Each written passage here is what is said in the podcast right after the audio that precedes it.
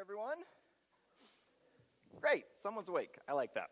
Uh, we are going to be holding Financial Peace University on March 26th. So, if that interests you at all, uh, take that blue connection card that's inside of the handout that you hopefully got when you walked in. And all you need to put on there is FPU. Now, obviously, we need your contact info, so give us what we can to, to get in contact with you. It's going to be held every Sunday night except Easter Sunday at 6 p.m., just right downstairs here at the Veterans Post. We're going to hold it down in the boardroom. If you have any questions at all, you can talk to Jeff, our, our worship pastor. He's going to be leading that class. And so if you've got questions about it uh, or concerns, you can, you can talk to Jeff. Um, there is a cost. It's $100. That's what a, the Dave Ramsey team ca- charges us to order a kit. So we want you to know that if for some reason that is a hindrance to you, we have some scholarships available. Some people believe in this program enough to say, we want to support it. And so if someone is saying, we don't know that we can pay the full 100, we've got some scholarship money available for you because we really want to help you be financially free. We just fully believe that God wants each of us to be like Jesus, to love like Jesus loved, and to live like Jesus lived. But if we are feeling really tight in our finances, we just feel like we can't be generous, we're going to miss some opportunities. And so this is to help equip you to use your funds, your finances, to be a blessing to others. And so that's why we're holding Financial Peace University. Speaking of that connection card that's inside your handouts, if you're a first time guest with us, you're going to notice our church family fill those out every week. We drop those in the uh, giving bags at the end of our worship gathering. You'll see on the back side, you can put prayer requests. We sign up for various things like FPU or when we serve at the food bank. But if you're a first time guest, I'm going to ask you to consider filling out the entire front of that card. If you do, we will donate on your behalf $5 to Compassion International. C- Compassion is an organization that supports children. Their mission is to help release children from poverty in Jesus' name. And so if you will fill that out and drop that in the giving bag, to say thank you, we are going to donate $5 on your behalf to Compassion and make a difference in the life of a kid. So we will be collecting those, though, at the end of our worship gathering. So if something during the message today causes you to have a question or makes you think of a prayer request, totally feel free to pull that out and write on it as we're continuing on in worship. All right, one more announcement. Next week is daylight saving time. So if you forget to spring your clocks forward one hour before you go to bed, you're going to show up here right about the time we have our closing song and we start tearing down. Now, we'd love to have your help on teardown, but we'd also love to have you here for our worship gathering. So please remember, Saturday night as you head to bed, spring those clocks forward one hour. Yes, it's going to feel like you're here a little bit earlier on Sunday morning, but I promise you, we will have coffee. All right? So please come next Sunday on time, and we will have a great Sunday together. Well, have any of you ever gone to a restaurant absolutely famished. And, and, so when you're ordering your meal, you don't just order your meal, you also order appetizer. And while you're at it, you just go ahead and order dessert. But as you're eating in the middle of your entree, you realize, I'm getting stuffed. And you're not even sure you're going to be able to finish your meal, let alone get to dessert. And you suddenly realize that you have bitten off more than you can chew. Any, anyone here? I'm, I'm asking for a friend, by the way. Yeah, I think all of us have bitten off more than we can chew. I, I think we've all had moments where we've gone through the potluck line and we've just loaded a little too much on the plate. Or, or we keep saying yes to things, and next thing we know, our schedule is just absolutely jam packed. Or we bought just a few too many Christmas presents, and suddenly the credit card bill comes, and we've discovered that we've bitten off more than we can chew. Well, when it came to my message this week, I almost bit off more than I could chew. Because my original plan was to go to Genesis 15 and help you see this very strange, unique story and discover Jesus there. However, as I'm doing my Bible reading plan, uh, that hopefully some of you are doing with me as well, I'm trying to find my bookmark. I started in this week and I start reading about the life of, of Abraham, and all of a sudden I'm like, ooh, that would be really good.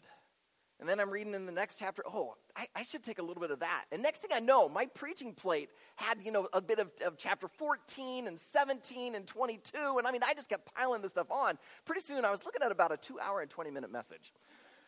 So I realized, okay, we got to go on a content diet. We, we need to like put some of this away because I think some of you would like to actually get home and have lunch. Right? So I thought, all right, I'm going to trust that some of you are doing this Bible reading plan. If you're not, and you don't have any sort of Bible reading plan, we have more of these bookmarks back on the back table. just pick one up. And I don't care that we're about halfway through. Just go ahead and just pick up the date and start joining with us. I think you'll get a lot because I'm going to miss a lot of Abraham's story today. And so I would love for you to hear it because there's more about Abraham that I'd love for you to capture because he is such a key figure in the scriptures and in multiple faiths. So I'd love for you to know more about Abraham. So grab a bookmark, join us on this reading plan. If you already have a reading plan, like you're going through the whole Bible in a year, great, stick with that. But if you're not doing anything, grab this because one chapter a day, maybe five minutes, and you'll just watch God really begin to teach you a lot, and you'll see the Bible in a new way. So pick one of these up and uh, join us, and then I don't have to feel so guilty for cutting so much. So here's what we are going to do we are going to get to know Abraham today. When we meet him, his name is Abram. And so we're going to meet him in Genesis 12. And so that's going to be our appetizer.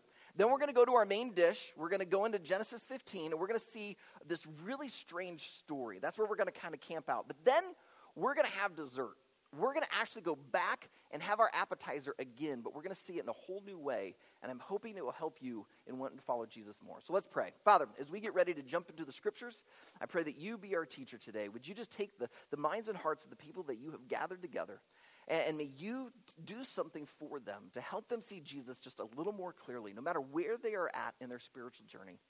And pray for anyone here today that does not have a faith in Christ. They have not put their identity in you. And that today might be the day of rebirth.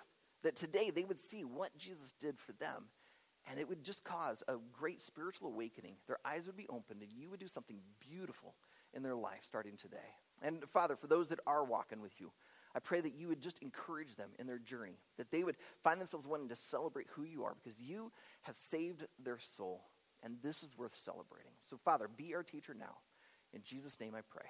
Amen. So if you brought a Bible or you got a Bible app on your phone, go ahead and open it to Genesis chapter 12. Genesis 12. If you don't have a Bible, by the way, we have some uh, paper copies on the back table after our worship gathering. Totally feel free to just swipe one of those. Make it your Bible. In fact, grab a, re- a reading bookmark while you're at it make that your Bible. If you've got a smartphone, we totally allow those to be used. Uh, I'm not worried if you're going to head off to Facebook or Twitter. I figure if I can't keep your, your attention, that's my fault. So please pull out the phone, open up the Bible. Let's all read this together. If you don't have either of those, I've got the scripture on the screen so we can be together. But uh, I just encourage you, everyone, I'd love to see all of you have something in your hands as we study this together. All right, as we get ready to go into Genesis 12, just a quick reminder. Last week we were in Genesis 11 and we looked at the Tower of Babel. This is the famous story where God comes down, see these people building this tall tower, and he confuses their language. And what we discovered was that there were two reasons why God confused their language. One of those reasons was that the people did not want to be dispersed across the earth. They wanted to kind of build a city and just encamp there. But that was in direct opposition to what God had been commanding humanity. We saw that God told Adam and Eve when he made them to be fruitful and multiply and to fill the earth. And then he said it again to Abraham, I mean to Noah. He said twice, be fruitful and multiply and fill the earth. So this is the command that God has for people. However, God is going to say the same thing to Abraham in a slightly different way. So when we meet Abraham, his name is Abram at this point, and we're going to hear the same thing but in a different way chapter 12, verses 1 through 3. Now the Lord said to Abram, Go from your country and your kindred and your father's house to the land that I will show you. And I will make of you a great nation. And I will bless you and make your name great, so that you will be a blessing. I will bless those who bless you, and in him, and him who dishonors you, I will curse. And in you, all the families of the earth shall be blessed. Now, if you start paying attention in there, you start noticing that same idea. It, it starts off, God says to, to Abram, Go from your country and your kindred and your father's house to the land I will show you. This sounds to me like fill the earth, like go, spread out, go to this area. So, the same idea of, of sending. And then he says, And I will make of you a great nation. Well, a nation means lots of people. So that means there's going to be a lot of descendants, a lot of people. This is, to me, be fruitful and multiply. So it's the same message. But did you notice the difference? Because he tacks on there, and I will bless you. Now, when God tells Adam and Noah, I don't think that he was trying to remove his blessing from them. We could actually go and see that when he told them, be fruitful, multiply, and fill the earth, there's a number of blessings. I mean, anytime you have a child, that is a blessing right there. But there's something else going on here with Abram. Because not only is it that Abram will be blessed, it says that you will be a blessing. So somehow, Abram's going, his multiplying, will not only bless him, it will cause him to be a blessing. In fact, God ends it in verse 3 by saying, In you, all the families of the earth shall be blessed. So, what we have here is God saying to, um, to uh, Abram, Take off. Don't worry about the location. I'll tell you when you get there. Just go. And if you do this, I will bless you. And one of the blessings is that he will have descendants. Now, you've got to know all of this came true. In fact, let me, let me prove one aspect of it. How many of you, before you walked into this room, had heard of Abraham before? All right, show of hands.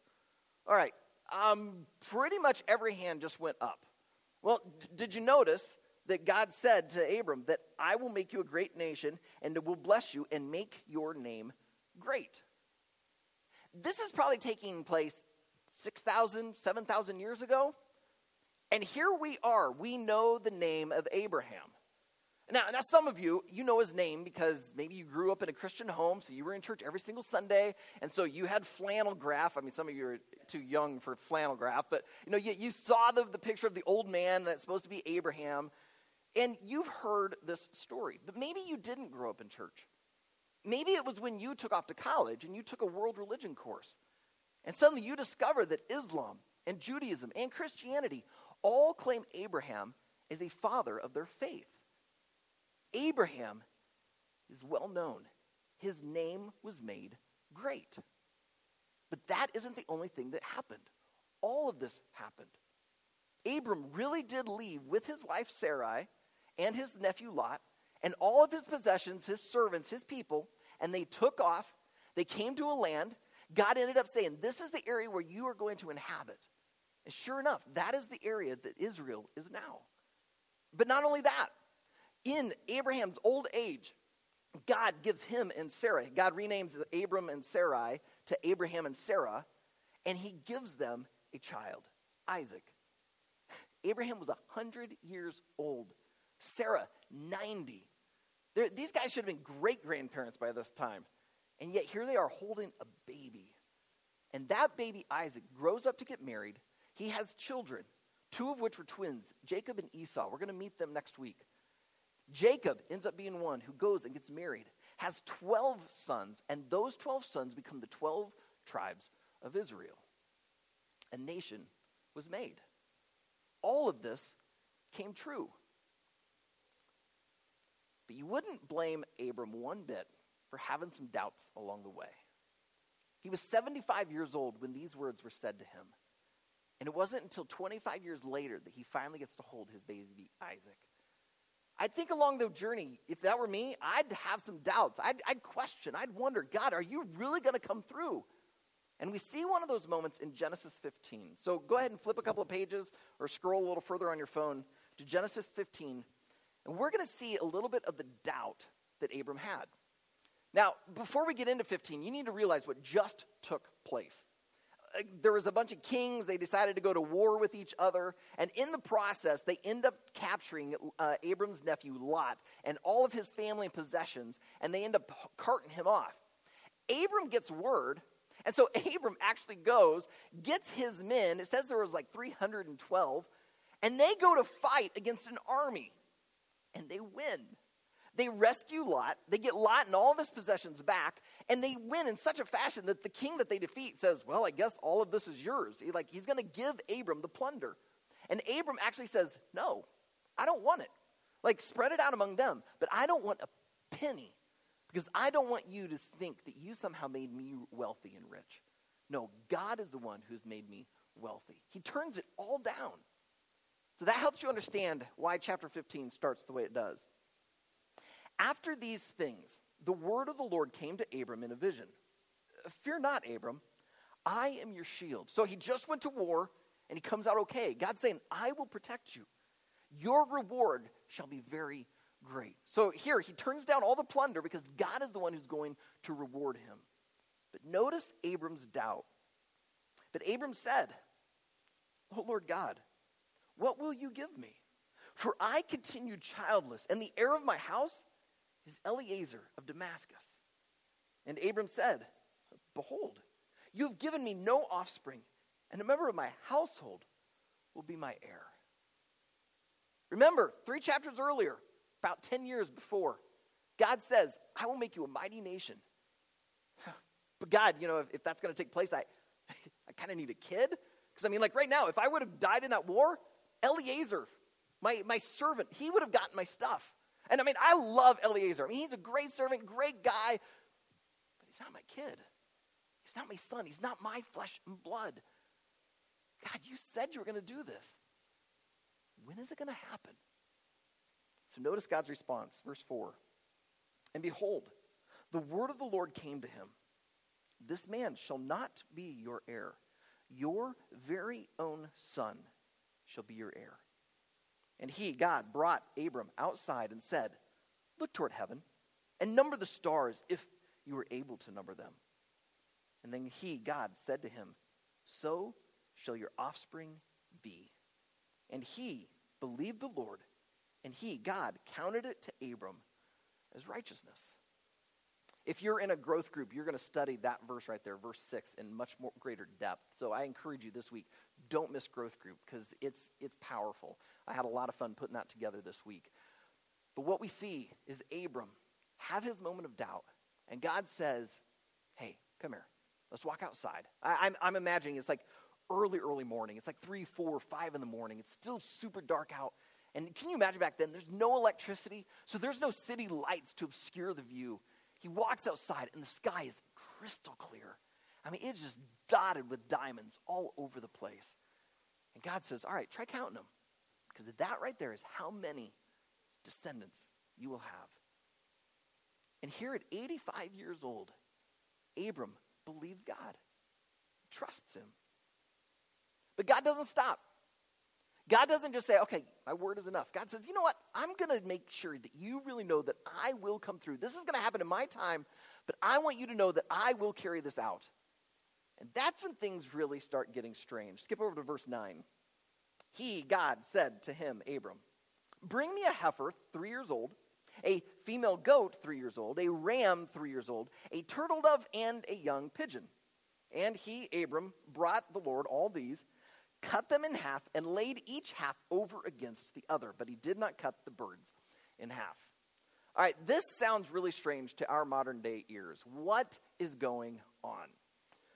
In our day and age, if we want to see an agreement made, we would get a piece of paper, we'd draft this document, we'd probably have it, you know, notarized, and we'd sign it and date it at the bottom, and now we have a contract, an agreement between parties. But back in Abram's day, they didn't grab paper and pen.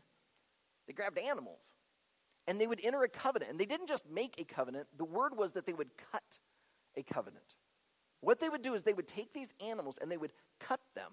One commentary I read this week said that they would actually cut them from head to toe. Can you imagine the type of instruments they would have had back then? How they would try to accomplish that? I, I imagine that God is doing this here in this early wee morning, uh, uh you know, the wee morning hours. It's like 5 a.m. You still see the stars. God says, All right, gather these animals. And next, we're going to see that the sun is beginning to set. I think Abram spent all day working on this. You see, what would normally take place is that these two men would say, We're going to make an agreement, so we're going to cut a covenant. They grab an animal, they cut him in half, they put the two sides apart from each other, and the blood kind of runs together. And then the guys would take off their sandals and they'd walk through the trail of blood barefoot. And when they did that, they would basically, in our day and age, we would shake hands. We'd, you know, say, yes, we agree to this. They were basically saying, we're blood brothers. We're now partners. We are in this together, and we will not break this fellowship. But if one of us does break it, if one of us fails on our end of this agreement, you may do to me what we just did to these animals. The, the penalty was not jail, it, it wasn't to get a fine, it wasn't just to get a bad reputation, the penalty was death. And you would say, I will be cut like these animals. The best uh, illustration I could think of for a covenant in our day and age was marriage. Now, many of you in this room have, are, are, are married or you've been at a wedding ceremony. And, uh, you know, when the bride and groom, they're up front. The bride looks just amazing in her white dress. The groom, no one believed he could actually clean up that well. You know, and, and they stand there together. And then the pastor starts, you know, saying a bunch of words. Everyone kind of like, all right, let's just get on with this. And then there comes this moment where the husband and the wife, as they're still fiance, they're going to share these vows, exchange them. But could you imagine that suddenly at that moment, instead of saying, all right, repeat after me, the pastor says, all right, bring out the lamb. And suddenly he fires up the chainsaw, starts ch- cutting that thing. I know this is really gross. Sorry, I didn't mean to get R rated. But then you, you, you cut it, and they put the sides side by side. And then here they are, all dressed up, and they're supposed to walk through this trail of blood to say, I will adhere to you so tightly that if I break this bond, you can kill me. I think if that was part of our ceremonies, we'd probably see a few less wedding ceremonies. Uh, but if, if it did, I have a feeling the divorce rate would probably drop. I mean, the number of affairs I think would definitely decrease. Because if you get caught, you don't just get divorced, you don't just get a bad name, you die. Now realize that Abram is about to enter into this with a perfect, holy God. It's taking him all day. He's gathered these animals. He's using his, you know, crude instruments, trying to kill these animals and cut them in half, put the sides out. In verse 11, it even says that birds of prey began to come, trying to feast on the carcasses, and he's got to chase them off. He spent all day on this. I wonder what he was thinking. Sitting there thinking, all right, you're God. You're perfect. Like, okay, yeah, you can uphold your end, but what if I mess up? Like, this is not looking good for me. Like, what, what's going to happen? But yet, he carries through. And then something even more bizarre begins to happen. Verse 12 As the sun was going down, a deep sleep fell on Abram. And behold, dreadful and great darkness fell upon him. This was not a sleep of, wow, I've been working all day on cutting these animals and chasing off, you know, birds of prey. I'm tired. I'm just going to take a little snooze until God finally decides to show up and we can walk through this trail of blood. No, this is a deep sleep that's being brought on by God. Because if you keep reading, you see God begins to speak to Abram within this dream. And he begins to not only tell him, hey, I'm going to come through, he actually begins to describe the nation and what they are going to go through for the next four or five hundred years. God has put him to sleep. And as he's asleep, something happens. Skip all the way down to verse 17. When the sun had gone down and it was dark, behold, a smoking firepot and a flaming torch passed between these pieces. And on that day, the Lord made a covenant with Abram. Two parties passed through the trail of blood, but neither of them was Abram. And yet, God says to him, I've now made this covenant. The two things one was a fire pot. This was a type of oven that people would have used to prepare grain or other things for a burnt offering to God. It was for purification. The, the torch, some of the commentaries I read this week said that that too would represent purification because fire was used for a purifying process. So these two objects representing purification pass through. One representing God, and one taking the place of Abram. It's like God looking at Abram saying, I will do this. And in fact, I will do it so much that even if you don't pulled your end, I will be cut for you. And that's where we see Jesus. Because that is exactly what Jesus did for us.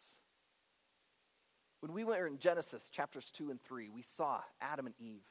And God only gave them one command, but they broke it. And when they did, sin entered all of creation and infected all of humanity. And as we've been walking through these various stories, we keep seeing sin after sin after sin.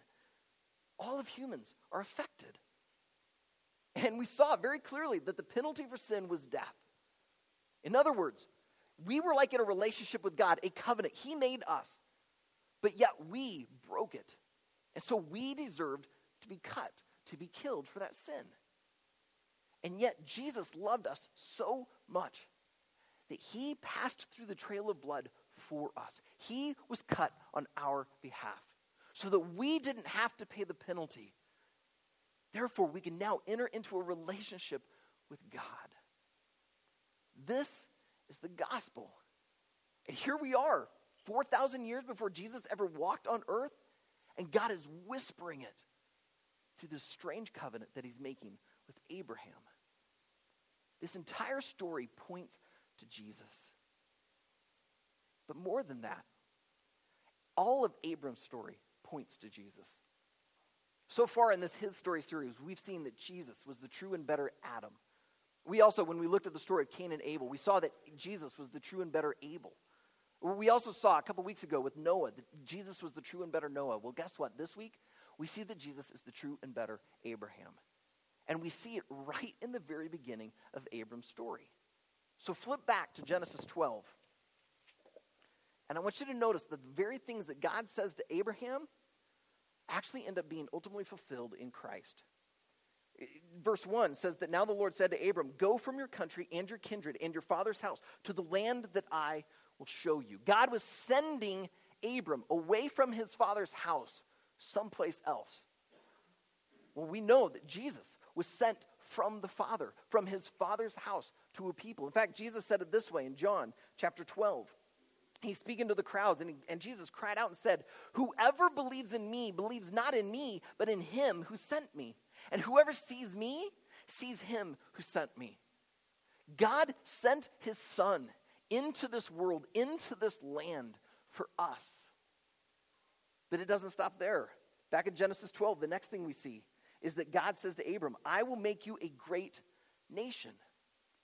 And sure enough, God did when he created the Jewish people. But it didn't stop there. He also made a great nation through Jesus. Because if you go to 1 Peter chapter 2, as Peter's writing to these Jewish people who follow Jesus, they believe that Jesus was the Jewish Messiah. He says this in chapter 2, verses 9 and 10 of his letter.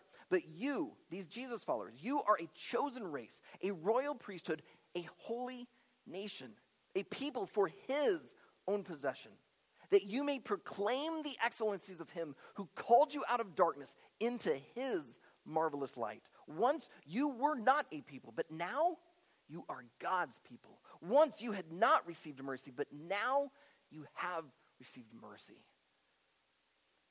These are Jewish people that he's writing to. They should have automatically been in. And yet, it wasn't just through their Jewishness, it was through Jesus that they became a chosen race. It was through Jesus they became a holy priesthood. It was through Jesus they became a holy nation. Jesus has a nation, and it's his followers. Third thing we see God tell Abram back in Genesis 12 is that he will bless him and make his name great. Well, it was great. I mean, just a moment ago, you all raised your hand saying, Yeah, I, I know of Abraham. That's how great his name is. Thousands of years later, we know of him. But here's how great Jesus' name is. Paul, when he writes to this church in Philippi, he says this as he's describing Jesus in chapter 2, verses 10 and 11. So that at the name of Jesus, every knee should bow in heaven and on earth and under the earth, and every tongue confess that Jesus Christ is Lord to the glory of God the Father. Jesus' name is so great that we don't just raise our hand. Yeah, I've, I've heard of him. Jesus' name is so great that every knee will bow and every tongue will ultimately confess that Jesus Christ is Lord. But then there's one more thing that God said to Abram. The fourth thing he said to him was that in you, all the families of the earth shall be blessed. I want you to see this one for yourself. So if you know where Galatians is, flip over to Galatians chapter 3. Galatians chapter 3.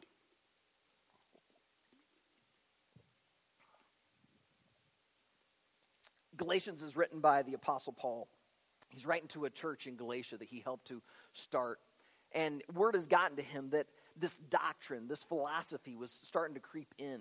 That, that in, or, in order to really truly please God, yeah, you had to believe in Jesus, but really you also had to be Jewish. You, you had to ab- adhere to the Jewish customs of, of, of the, eating the right foods and wearing the right clothes and, and going through the right rituals. And Paul, who was Jewish, just starts like, no, no, no, no, no, no. So he starts writing them a letter to correct it and bring them back to the gospel. And so here he's like, you know what? I'm going to help them understand this. I'm going to go to one of the greatest examples I can go to. I'm going to go to Abraham, the father of the Jewish faith. And he says this in chapter 3, verse 6. By the way, I'm using the Net Bible on this instead of my ESV. My ESV, they finish it out with chapter 5 with a question, but every other translation I looked at this week starts chapter I mean verse 6 with a brand new sentence, and it just helps it come through a little clearer. So that's why I picked up my Net Bible for this one. Uh, chapter 3 verse 6. Just as Abraham believed God, and it was credited to him as righteousness. That's Genesis 15, 6 right there. So then, understand that those who believe are the sons of Abraham. And the scripture, foreseeing that God would justify the Gentiles by faith, proclaimed the gospel to Abraham ahead of time, saying, All the nations will be blessed in you. That's Genesis 12, 3. So then, those who believe are blessed along with Abraham the believer. God tells Abram, all the families of the world will be blessed because of you. And ultimately, the Jewish people were created. And it was through the Jews that came Jesus, the perfect, sinless, spotless Lamb of God, the Son of God, taken on the human flesh. He went and died our death, but rose again from the dead. And everyone who exercises faith, just like Abraham put his faith in the Word of God, when you put your faith in this story, you become blessed. And the amazing thing is, you become one of those stars that Abraham saw. Because he's, Paul is pointing out that it isn't just the biological sons and daughters of Abraham. That when you exercise faith just like Abraham did, you become his spiritual son and his spiritual daughter. That is how Abraham has so many descendants that they can't be counted. If you're here today and you are not a follower of Jesus, I just want you to know I'm glad you're here. We actually started Riverwood Church for you. We did not start this church simply so that we could gather a bunch of Christians from other churches and just call it good and have a you know, nice little Christian club we have this mission that we are on to invite the spiritually disconnected to find and follow Jesus. And if you are feeling spiritually disconnected, we want you to know that you are welcome and we are not going to arm twist you into anything. But what I am going to do is I'm going to invite you. I'm going to invite you to place your faith in Jesus. That you would do what Abraham did. Because the Word of God says that Jesus Christ, the sinless Son of God, took on human flesh and he went and died our death in our place. He walked the trail of blood, he was cut for us. And when we put our faith in that, we find new life. We're no longer spiritually disconnected, we're now reconnected back to our Father. I want you to experience that. And it isn't about just getting a feeling. It isn't about just getting an emotion. It isn't about just God suddenly coming in and just fixing everything. This is about God saying, I love you. I've created you. You are mine. And I died in your place. So come. Come. Most people, when their eyes are opened to that's truth, when, when they realize that this is where they need to put their faith, to put their identity, they often express the moment in prayer. In a moment, I am going to pray. And I'm just going to encourage you. You can ignore my prayer, and you can just talk to God yourself. And you can just say something like this God, I realize that my sin deserved death, but that you paid it for me. So I thank you. And because you died my death, I'm now going to follow you and give my life to you. If you make that decision today, on that connection card in your handout, would you just mark on the back of that today you began this journey? We're not going to trumpet it and make it, you know, embarrass you or anything. We want to celebrate with you in what God is doing in your life. And we want to begin to help you to follow Jesus. Because what we believe this world needs is people who live like Jesus lived and love like Jesus loved. In case you haven't noticed, it's a pretty contentious world right now. We need a bunch of people who are going to go out there and love like Jesus and live like him among everyone. But that comes when you are reborn inside. And God takes the image that he put in mankind and he begins to repolish it and to remake it and to remold it. And slowly over time, you will look more and more like Jesus in your actions, in your attitudes, in your beliefs. And people will find themselves feeling blessed because they were around you. See, that's the thing about Abraham's story. It doesn't just point to Jesus, it can also point to you.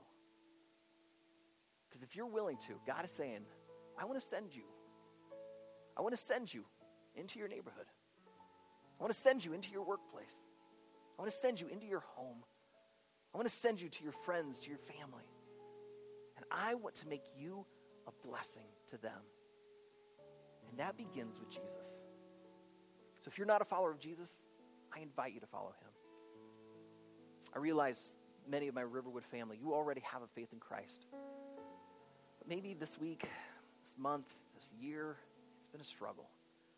Yeah, you know the truth, but feeling spiritually disconnected. Something's going on and you're wrestling. I want to encourage you. Come back to Christ. God loves you. He's forgiven you. If you continue on with the story of Abraham, he actually goes on to sin a couple of times, like really big. He, he blows it. And yet God still lo- loves him. God still uses him. There's nothing you've done that God can't forgive. So if you would, in your heart, just fall on your knees before him, confess your sin, and know that you are forgiven. As we go to these communion elements, may they remind you that Jesus walked the trail of blood, that he was cut on your behalf. And as you pick up that bread and you take that cup, you realize his body was broken for you, his blood was shed for you. He did this so that you didn't have to pay for your sin. He paid it for you. If you're a first time guest with us, I want you to know that this table is